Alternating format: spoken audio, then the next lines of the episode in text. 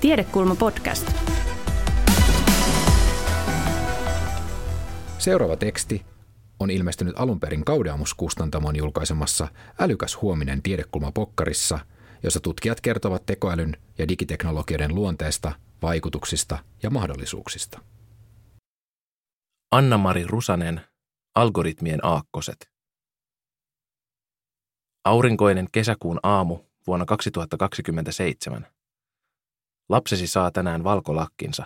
Hänen tutkintonsa arvosanat on määritetty algoritmilla, joka suhteuttaa ylioppilaskokeiden pistemäärät aiempaan opintomenestykseen. Kun lapsesi hakee korkeakouluun, opiskelijavalinnat tehdään toisen algoritmin avulla. Kolmannella lasketaan, minkä verran opintotukea hänelle myönnetään. Neljättä käytetään, kun hänelle lähetetään automaattisesti tieto opintotuen määrästä sähköisessä järjestelmässä. Viides tuottaa satunnaislukuja, joihin sähköisen järjestelmän kirjautumistunniste perustuu. Käytät kuudetta, kun pyydät tietokonettasi avaamaan verkkokaupan verkkosivut. Seitsemännen avulla etsit verkkokaupasta juhlia varten kukkakimppuja. Se muistaa aiemmat ostoksesi ja suosittelee sinulle niiden pohjalta punaista ruusukimppua. Haluat vaihtaa kukkien värejä. Kahdeksannella algoritmilla voit kokeilla, miltä eri yhdistelmät näyttäisivät. Yhdeksännen avulla maksat kukat verkkokaupassa. Se tunnistaa kasvosi ja etsii niiden perusteella laskutustietosi. Vielä yhden algoritmin avulla ostoksiesi hinta veloitetaan tililtäsi. A, niin kuin algoritmi. Algoritmit ovat sääntöjä tai toimintasarjoja, joiden avulla voidaan suorittaa erilaisia tehtäviä, kuten tunnistaa kuvia tai määrittää ylioppilaskokeiden arvosanoja. Algoritmit voidaan kuvata laskennallisesti ja ohjelmoida ohjelmointikielien avulla tietokoneille. Algoritmeihin perustuvia ohjelmistoja voidaan käyttää monenlaisiin tarkoituksiin, ja sovelluskehitys on viime vuosina ollut nopeaa. Algoritmisaatio etenee vauhdilla myös yhteiskunnan eri osa-alueilla. Tulevaisuudessa yhä useampi yksityisen ja julkisen sektorin palvelu tullaan toteuttamaan algoritmien avulla. Algoritmit eivät kuitenkaan vain korvaa tapaa, jolla palvelut tuotetaan. Ne myös muovaavat ja muuttavat käytäntöjä. Mitä enemmän yhteiskunta algoritmisoituu, sitä enemmän tarvitsemme algoritmista lukutaitoa. Sillä tarkoitetaan kykyä hahmottaa algoritmien ominaisuuksia, niiden toimintaa ja niiden käytön seurauksia. Algoritmiseen lukutaitoon kuuluu myös kyky tarkastella algoritmien hyväksyttävän käytön ehtoja sekä algoritmisaation päämääriä. Algoritmisen lukutaidon edellytys on riittävä ymmärrys algoritmien aakkosista, eli siitä, mitä vaikkapa datalla, koneoppimisella, syväoppimisella tai muilla keskeisillä tietoteknisillä käsitteillä tarkoitetaan. Lisäksi lukutaito edellyttää myös kykyä hahmottaa ihmisen ja algoritmisten järjestelmien vuorovaikutusta, sen vaikutuksia yhteiskuntaan sekä algoritmien kehittämisen tavoitteita ja päämääriä. Tavoitteiden, seurausten tai päämäärien arviointiin ei riitä vain tietotekninen käsitteistö, vaan se vaatii myös yhteiskunnallista ja eettistä osaamista. Esimerkiksi luvun alussa oleva kertomus herättää monia kysymyksiä, joihin ei löydy vastauksia insinööriltä tai tietojen käsittelytieteilijältä. Jos ylioppilaskokeiden tulokset on laskettu algoritmilla, ylioppilaskokelas saattaa pohtia, onko algoritmi huomioinut kaikki oleelliset seikat tai kuka vastaa, jos sovellus ei toimi tasapuolisesti, vaan suosii vaikkapa poikien vastauksia. Verkkokaupan asiakasta taas saattaa mietityttää, miksi suosittelualgoritmeja ylipäänsä käytetään ja miten ne vaikuttavat ihmisen valintoihin.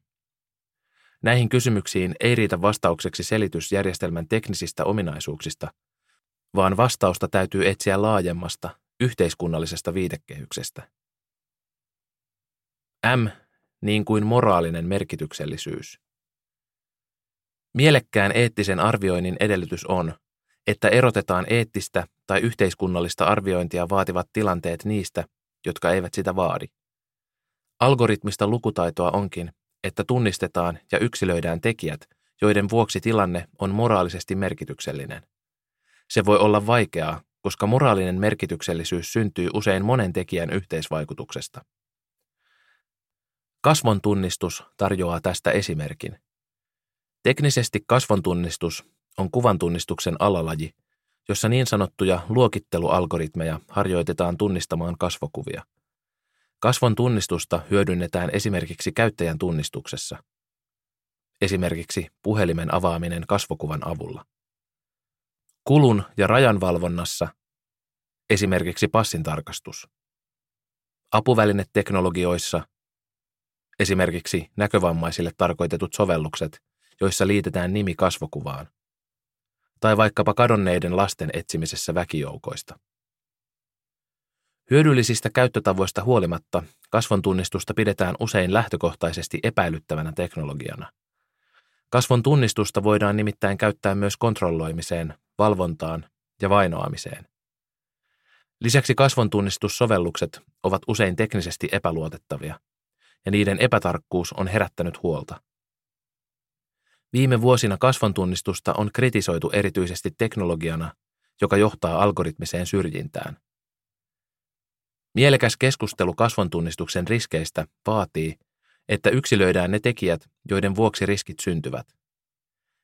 Esimerkiksi syrjintäriskin taustalla on usein kasvontunnistussovellusten vinoumaherkkyys. Vinouma tarkoittaa, että sovellukset eivät tunnista kaikkia kasvoja yhtä hyvin vaan saattavat systemaattisesti tunnistaa paremmin vaaleaihoisten miesten kuin tummaihoisten naisten kasvoja. Vinouma-herkkyys johtuu yleensä luokittelualgoritmin ja sen harjoittamiseen käytetyn aineiston yhdistelmästä. Kasvontunnistusalgoritmit oppivat tunnistamaan parhaiten kasvoja, joissa toistuvat harjoitusaineistoissa yleisimmät piirteet. Tyypillisesti kasvontunnistusalgoritmeja harjoitetaan kaupallisilla kuvapankkiaineistoilla, joissa on usein yliedustus valkoihoisten 20-40-vuotiaiden miesten kuvista. Jos algoritmia harjoitetaan tällaisella aineistolla, se toistaa ja joskus myös vahvistaa harjoitusaineiston vinoumaa. Vinoumat tai vinoumaherkkyys eivät kuitenkaan yksin tee algoritmista rasistista. Jos algoritmia olisi harjoitettu kissojen kuvilla ja jos raidallisten kissojen kuvilla olisi yliedustus aineistossa, niin algoritmi vinoutuisi tunnistamaan raidallisten kissojen kuvat muiden kissojen kuvia paremmin. Emme kuitenkaan puhuisi kissoihin kohdistuvasta syrjinnästä tai rasismista, vaan lähinnä heikosti toimivasta sovelluksesta. Vinoumat ja syrjintä ovat kaksi eri asiaa. Vinoumaherkkyys voi kuitenkin olla tekijä, joka luo tekniset edellytykset algoritmin aidosti syrjivälle käytölle. Esimerkiksi Lontoon poliisin vuonna 2019 toteuttamassa kokeilussa syntyi tilanne, jossa vinooma-herkän järjestelmän käytöstä seurasi syrjintää. Lontoossa kokeiltiin reaaliaikaista kasvontunnistussovellusta, jonka avulla oli tarkoitus tunnistaa katujen ihmisvilinästä väkivaltatuomioita saaneita rikollisia ja henkilöitä, joiden epäiltiin suunnittelevan terrori-iskuja. Kokeilun aikana kuitenkin huomattiin, että poliisin käyttämä sovellus luokitteli ei-valkoihoisia henkilöitä rikollisiksi systemaattisen virheellisesti. Kun taas valkoihoisten kohdalla järjestelmä toimi varsin hyvin. Järjestelmän käyttöön liittyi siis syrjiviä piirteitä, koska se johti tilanteeseen, jossa ihonvärin vuoksi ihmisiä epäiltiin virheellisesti rikollisiksi. Vaikka teknisesti virheet johtuivat sovelluksen vinoumista, sen moraalinen merkityksellisyys oli seurausta myös sovelluksen käyttötarkoituksesta. Lisäksi virheellinen luokittelu tapahtui tilanteessa, jossa viranomaisella oli oikeus pysäyttää, puhuttaa ja tarvittaessa ottaa kiinni sovelluksen tunnistamia henkilöitä. Tästä seurasi, että esiin nousi syrjinnän lisäksi myös muita moraalisesti ja juridisesti merkityksellisiä, esimerkiksi virkavastuisiin ja viranomaisten toimintaan liittyviä kysymyksiä. E, niin kuin eettiset ohjeet. Algoritmista lukutaitoa on, että kyetään arvioimaan myös niitä eettisiä periaatteita, joilla sovellusten käytön hyväksyttävyyttä punnitaan. Algoritmien tapauksessa tämä on erityisen tärkeää. Algoritmien ja ylipäänsä älykkäiden teknologioiden etiikka on vielä muotoutumassa, ja sen viitekehys on keskeneräinen. On myös huomattava, että viitekehys ei perustu esimerkiksi akateemiseen tutkimukseen, vaan etenkin niin sanotut tekoälyn eettiset ohjeet ovat muovanneet sitä sekä vaikuttaneet sen käsitteistöön ja eettisen arvioinnin painopisteisiin. Tekoälyn eettisillä ohjeilla viitataan suosituksiin siitä, kuinka tekoälyä ja algoritmeja tulisi kehittää, käyttää ja soveltaa. Suosituksia alettiin laatia, kun kone- ja syväoppimiseen perustuvien kaupallisten sovellusten määrä lisääntyi räjähdysmäisesti 2010-luvun puolivälissä. Suosituksia on tällä hetkellä jo lähes pari sataa, ja niitä ovat julkaisseet niin kansalliset organisaatiot, esimerkiksi yhdistyneen kuningaskunnan ylähuone, Kanadan hallitus, kansainväliset tahot, Euroopan komissio, OECD, G20, UNESCO. Yleishyödylliset toimijat, IEEE, AI for People, EGE. Erilaiset julkishallinnon virastot ja yksiköt. Suomessa esim. verottaja ja Kela. Akateemiset yhteisöt, Future of Life Institute, uskonnolliset yhteisöt, katolinen kirkko ja useat yritykset, Microsoft, Google, IBM, Facebook. Siitä, miksi ja miten suositus ja ohjetehtailu käynnistyi, ei ole kokonaiskuvaa.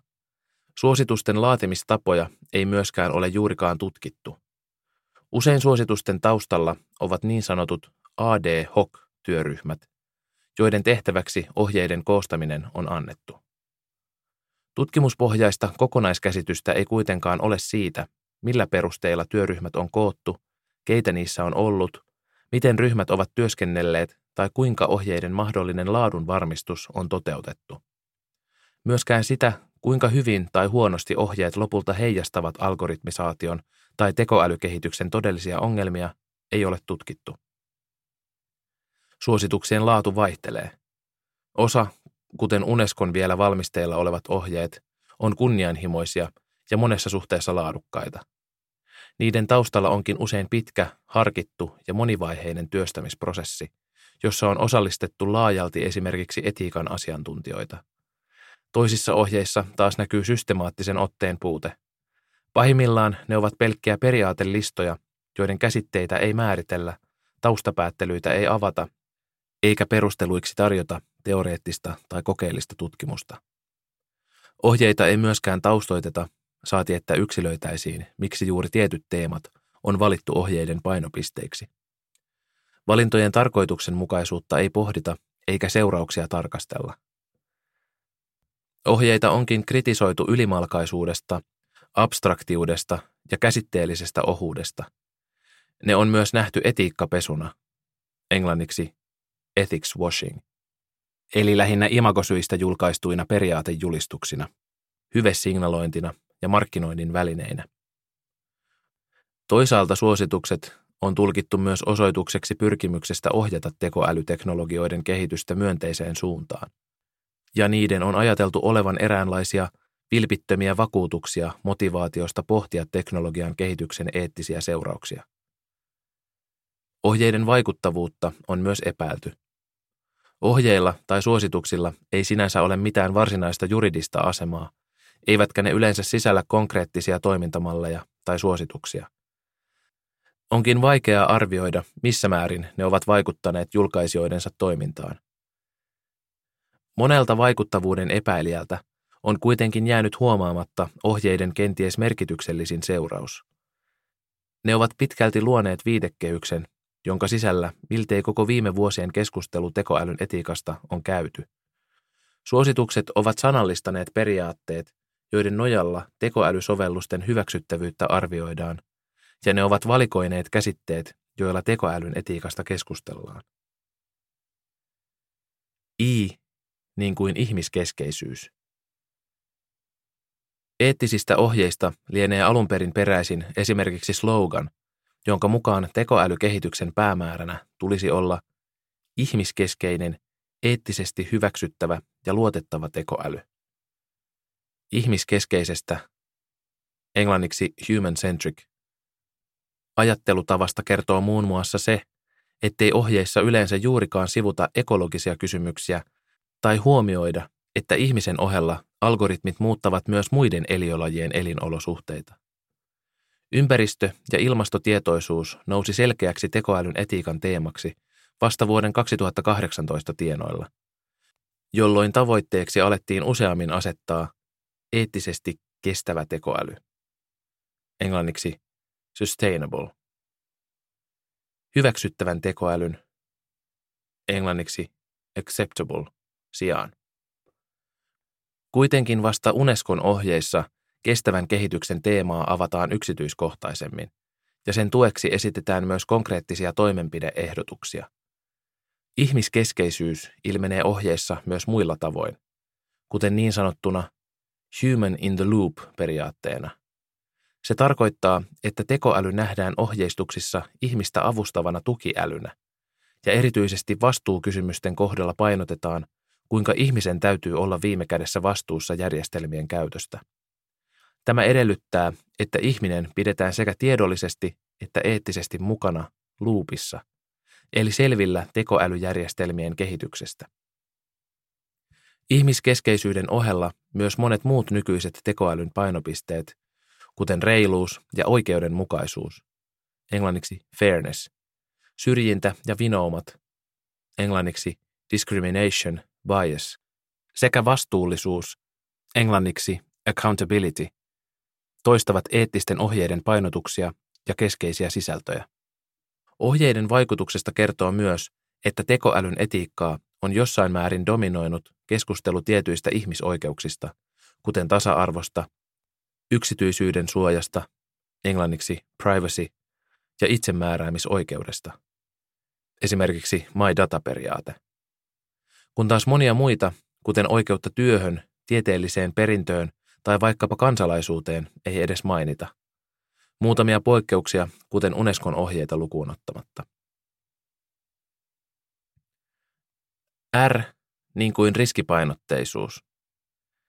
Kiinnostavin eettisten ohjeiden piirre on, että niissä painopiste on usein ensisijaisesti tekoälyyn liittyvissä uhissa ja riskeissä. Vaikka ohjeiden tavoitteet, kuten esimerkiksi eettisesti kestävä tekoäly, ovat sinänsä myönteisiä, itse periaatelistoissa teknologiaa käsitellään kuitenkin pääasiallisesti riskien ja haittavaikutusten minimoinnin, niin sanotun non-maleficence-periaate näkökulmasta.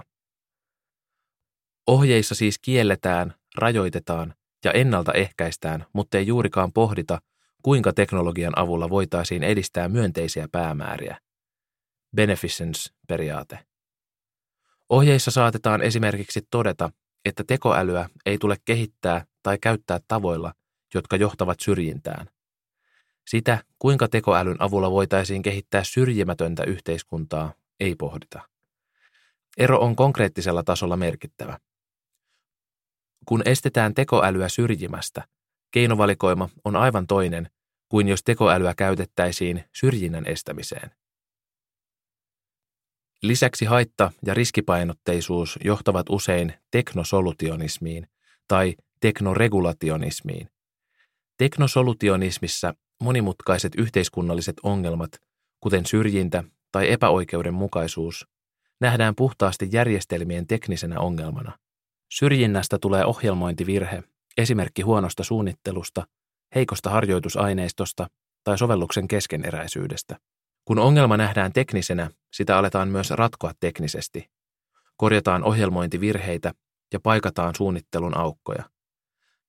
Jos syynä ongelmiin on vaikkapa harjoitusdata, ohjelmoidaan lisäosa, joka korjaa automaattisesti aineistojen heikkouksia.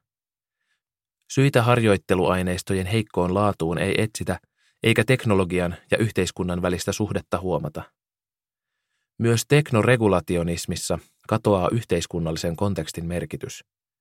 Teknoregulationisti ajattelee, että algoritmisaatioon liittyviä riskejä ja haittoja voidaan ennaltaehkäistä yksinkertaisesti säätämällä lakeja ja asetuksia. Jos riskinä on, että algoritmi vaikkapa syrjii, se voidaan estää säätämällä laki, jolla algoritmien syrjintä kielletään. Jos lakien rikkomisesta lisäksi seuraa riittävästi sanktioita, motivaatio noudattaa lakeja kasvaa. Jos kaikki noudattavat lakeja, syrjintä lopulta lakkaa. Syitä syrjinnälle ei siis etsitä, vaan keskitytään sen poistamiseen sääntelyn avulla. Lait ja sääntely toki ovat merkittävä yhteiskunnallinen ohjausmekanismi. Teknologian tapauksessa on kuitenkin haastavaa rakentaa toimivaa säätelyä. Teknologiaa tuotetaan, kehitetään ja käytetään monimutkaisissa rakenteissa, ja pelkästään vastuukysymyksien hahmottaminen on vaikeaa. Kenen vastuulla teknologia on ja kenen toimintaan sääntely pitäisi kohdistaa? Jos algoritmi syrjii, kuka siitä vastaa? Koodari, tuotekehittäjä vai käyttäjä? Ei ole myöskään aivan selvää, mihin sääntelyn, esimerkiksi algoritmisen syrjinnän kiellon, pitäisi kohdistua. Kuten kasvontunnistusalgoritmit osoittavat, täsmälleen samaa algoritmia voidaan käyttää hyväksyttävällä ja ei-hyväksyttävällä tavalla. Sääntely ei siis oikeastaan voi kohdentua itse algoritmiin, vaan sen ei-hyväksyttävään käyttöön. Käytön sääntely ei kuitenkaan ole käytännössä kovin yksinkertaista, kun kyseessä on kehittyvä teknologia, jolla on hyvin monenlaisia käyttötapoja ja sovellusaloja. P niin kuin päämäärät. On myös tärkeää huomata, ettei pelkästään riskejä ja haittoja ennaltaehkäisemällä vielä rakenneta hyvinvointia tai edistetä muita myönteisiä yhteiskunnallisia päämääriä. Riski- ja haittapohjaisuus usein kapeuttaa ajattelua ja estää näkemästä mahdollisuuksia. Kun keskitytään kieltämään, ennaltaehkäisemään ja rajoittamaan, jää huomaamatta, että teknologiaa voidaan käyttää myös edistämään arvokkaita päämääriä. Algoritmien avulla voidaan kohentaa koulutuksellista tasa-arvoa, tukea oppimisvaikeuksista kärsivien koulunkäyntiä tai kehittää parempaa opetusteknologiaa. Niiden avulla voidaan edistää vähemmistöjen oikeuksia, kehittää kansalaisvaikuttamisen menetelmiä ja turvata demokratiaa. Niitä voidaan käyttää parantamaan tietosuojaa ja kyberturvallisuutta. Algoritmien avulla voimme myös ehkäistä sairauksia tai sosiaalisten ongelmien kasautumista. Ne voivat myös auttaa, kun etsimme ratkaisuja valtaviin yhteiskunnallisiin ongelmiin, kuten ilmasto- ja energiakriiseihin, vesipulaan, köyhyyteen tai pandemioihin. Näkökulman vaihdos ei ole aivan mitätön. Tekoälyn etiikalla ja suosituksista käydyllä keskustelulla on jo nyt ollut huomattavia vaikutuksia. Sen periaatteisiin ja käsitteistöön on viitattu mittavien lainsäädäntöhankkeiden yhteydessä. Esimerkiksi Euroopan unionin luonnos tekoälyasetuksesta. Eri maissa etiikkatyötä integroidaan osaksi julkisen hallinnon kehittämistä, ja siten eettiset linjaukset voivat ohjata yllättävän paljon esimerkiksi tapoja, joilla julkisia palveluja jatkossa tarjotaan. Tekoälyn etiikalla on myös taloudellisia vaikutuksia. Tekoälyn ympärillä pyörii kymmenien ja satojen miljardien eurojen bisnes, jonka sisäisessä dynamiikassa eettiset linjaukset saattavat vaikuttaa yllättävän paljon. Etiikka on jo nyt, ainakin juhlapuheissa, kilpailukykytekijä. Näkökulmasta riippuen joko kilpailukyvyn edistäjä tai haitta. Tekoälyn etiikka kytkeytyy myös moniin maailmanpoliittisiin kysymyksiin, kuten globaalin hyvinvoinnin jakautumiseen, teknologiakehityksen polarisoitumiseen, ihmisoikeuksien kehittymiseen ja algoritmisen sodankäynnin sääntöihin. Tekoälyn etiikassa ei siis enää ole kyse vain teknologian eettisen hyväksynnän arvioinnista, vaan myös politiikasta, rahasta ja vallasta. Mitä enemmän ne kietoutuvat osaksi tekoälykehityksen päämääriä, sitä kipeämmin tarvitsemme keskustelua kehityksen tavoitteista. Nykyisen eettisen keskustelun kenties suurin puute onkin, ettei tekoäly- tai algoritmisaatiokehityksen myönteisiä päämääriä ole juurikaan käsitelty analyyttisesti. Enemmän kuin mitään muuta saatamme tulevaisuudessa kuitenkin tarvita harkittuja ja huolellisesti muotoiltuja näkemyksiä siitä, mitä algoritmisaatiolla pohjimmiltaan tavoittelemme.